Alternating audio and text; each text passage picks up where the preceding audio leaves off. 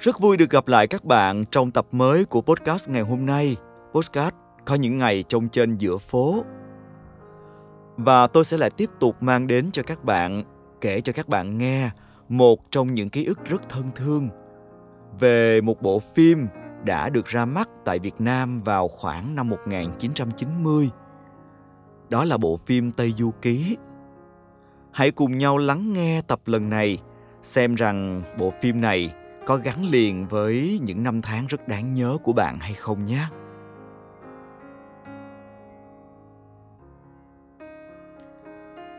Hồi nhỏ, nhà tôi nằm xa mút mùa trong rẫy. Cách nhà nội ngoài thị trấn tới hơn 20 cây số. Má tôi kể hồi đó mới qua khỏi thời bao cấp. Nguyên xóm tôi chủ yếu người ta làm rẫy, Nhà tôi cũng không ngoại lệ. Má tôi trồng bắp, còn ba tôi làm ở phòng văn hóa thông tin của xã. Sáng sáng, má nấu một nồi bắp luộc ăn thay cơm. Vậy đó mà tôi ăn hoài không ngán. Ban ngày, người lớn bận rộn làm lụng. Đám con nít tụi tôi tự chơi với nhau. Nhu cầu thưởng thức nghệ thuật thời điểm đó là một thứ gì đó xa xỉ và lạ lẫm. Mọi người chủ yếu nghe loa phát thanh từ xã, hoặc từ cái đài radio cũ mềm. Sống lúc có lúc không. Vậy rồi một ngày, ba tôi đem về một cái tivi trắng đen. Nghe má tôi nói, ai đó ở trên ủy ban xã quý ba nên tặng. Khỏi nói đó là chuyện chấn động nguyên xóm tôi và xóm kế bên. Bữa đó, người ta bàn tán về nó giống hệt như một báu vật. Thậm chí, có nhiều người từ nhỏ tới lớn còn không biết tivi là gì. Tối đó, họ xúm xích lại nhà tôi, trầm trồ hoài không dứt. Họ ngạc nhiên khi thấy ba tôi bắt một cái cây anten lên nóc nhà và bắt đầu xoay xoay. Bên dưới má tôi vặn vặn mấy cái nút. Màn hình sáng lên, cả xóm giật mình vỡ òa. Đó là cuối năm 1990 TV lần đầu chiếu bộ phim Tây Du Ký. Những thứ kỳ ảo bên trong cái màn hình trắng đen đó có một sức hút kỳ lạ. Không chỉ với đám con nít, mà còn toàn bộ người lớn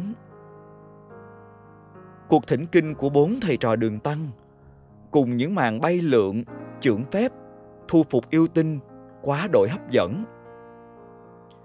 Vậy nên hôm nào xóm tôi cũng lao động chăm chỉ, để chừng 5 giờ chiều là về nhà ăn cơm, tắm rửa sạch sẽ, rồi dắt díu qua nhà tôi ngồi sẵn trước thềm.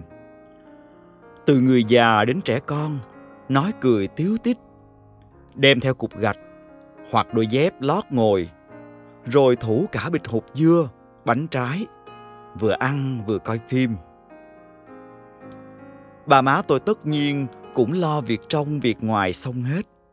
Để 6 giờ là bưng cái tivi ra để ngay cửa nhà. Lo chỉnh sẵn anten, đợi đúng giờ là bật lên giai điệu quen thuộc. Bạn biết không, nhà tôi lúc đó giống hệt một cái rạp chiếu bóng xịn sò.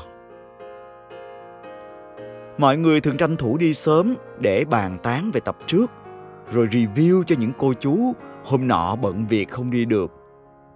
Mấy người đó tiếc hùi hụi. Trong mớ ký ức của tôi, ai cũng ăn mặc tươm tất, khác hẳn những bộ đồ xê xòa lúc làm rẫy.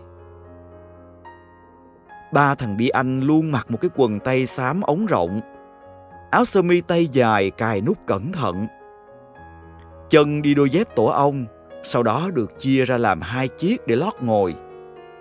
Một cho ba nó, một cho nó. Tôi nhớ kỹ, bởi hai cha con luôn đi sớm nhất để xí chỗ ngồi đầu tiên gần sát cái tivi.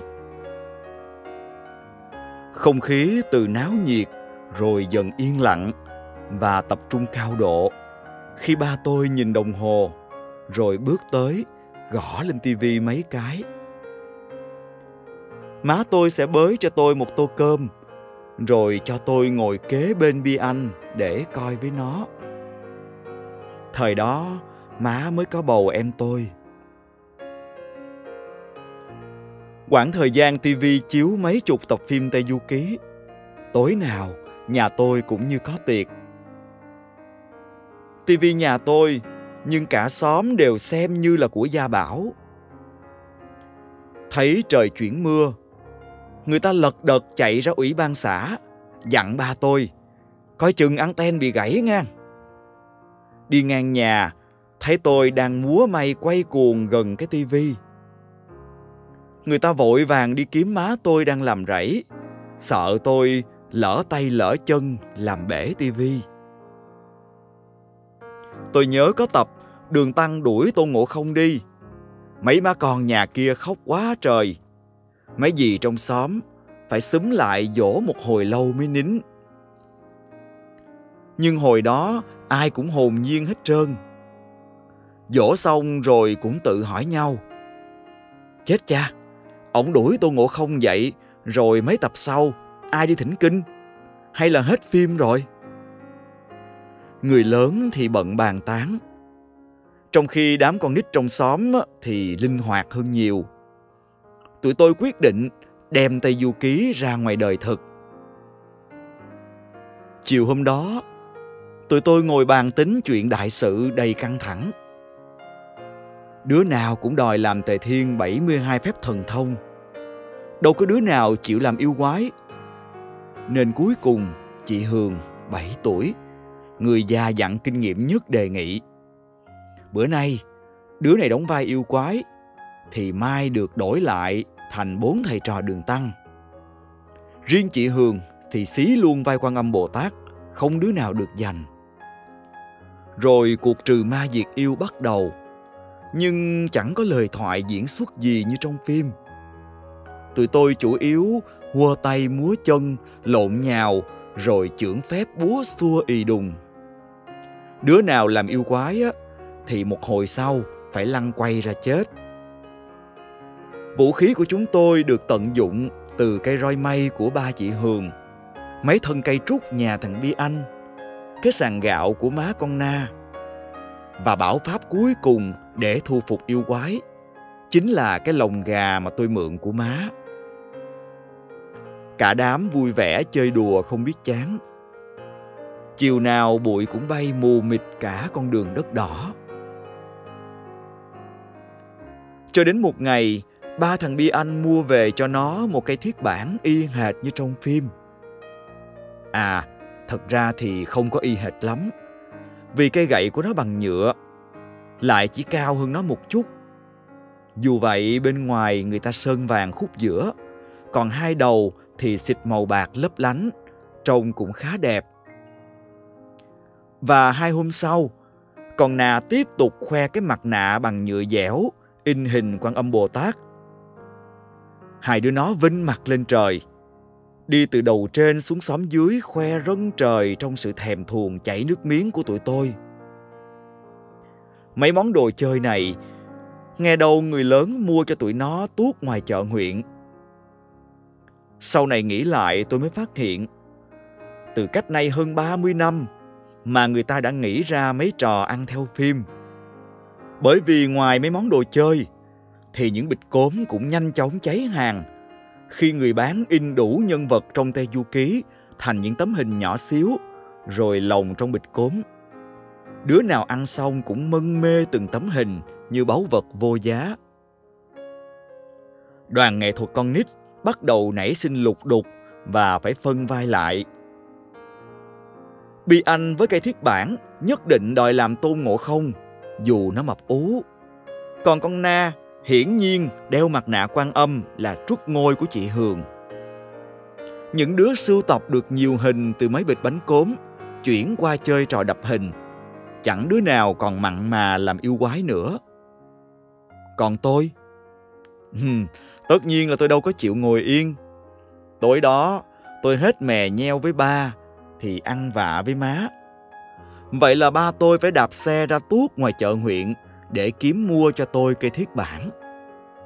Nhưng mà nghiệt ngã thay, thứ ba tôi mua về lại là cái bồ cào của trư bát giới. Ba tôi kêu cây thiết bản nhiều người mua quá nên hết hàng.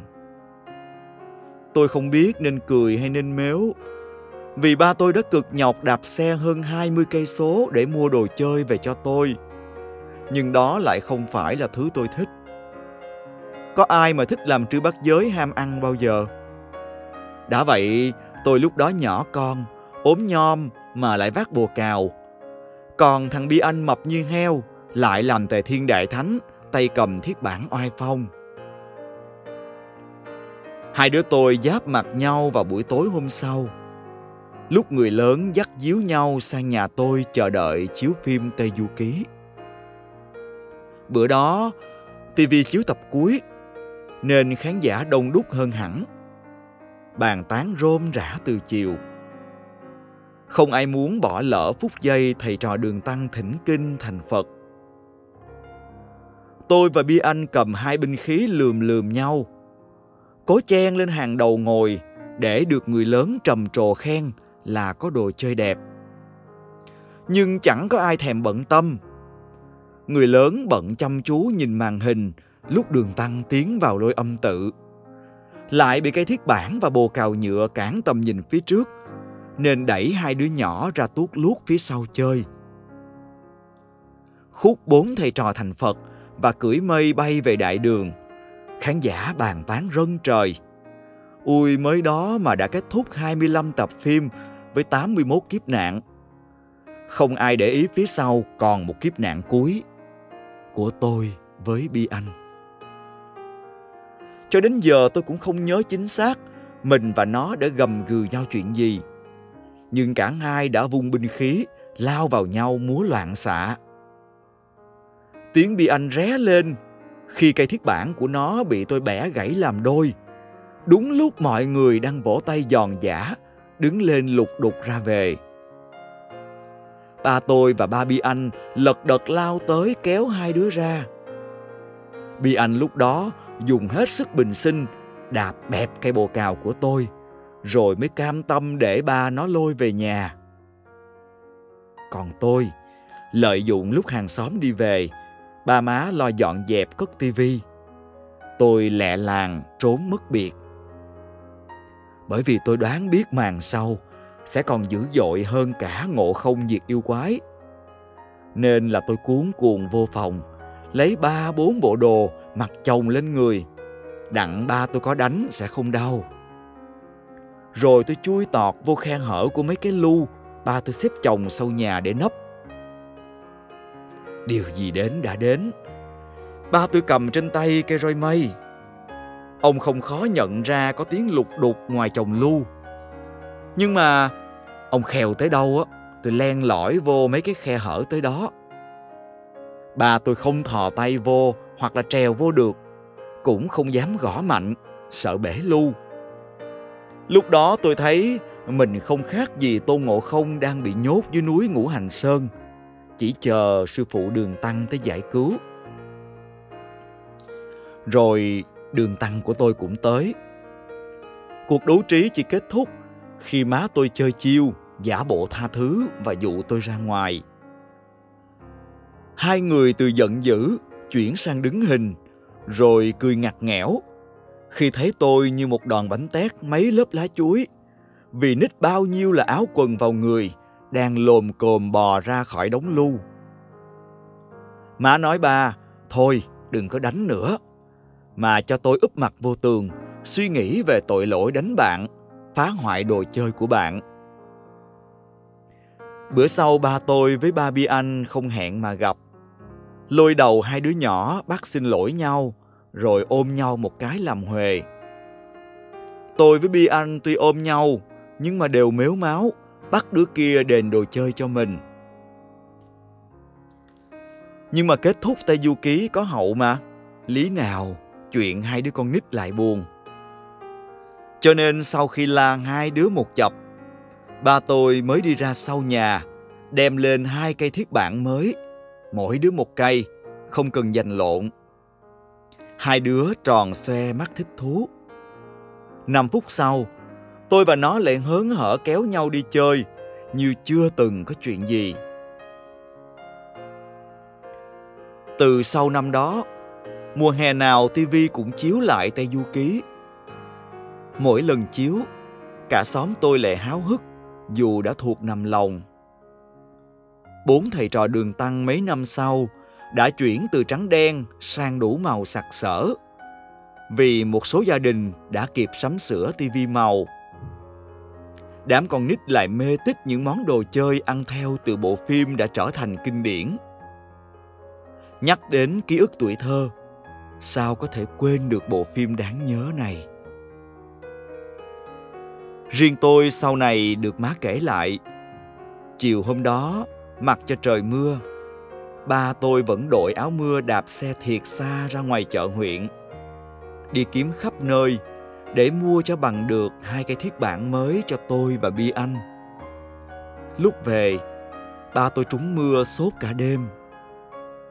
Vậy mà hồi đó, tôi chỉ mê làm tôn ngộ không, đâu có biết.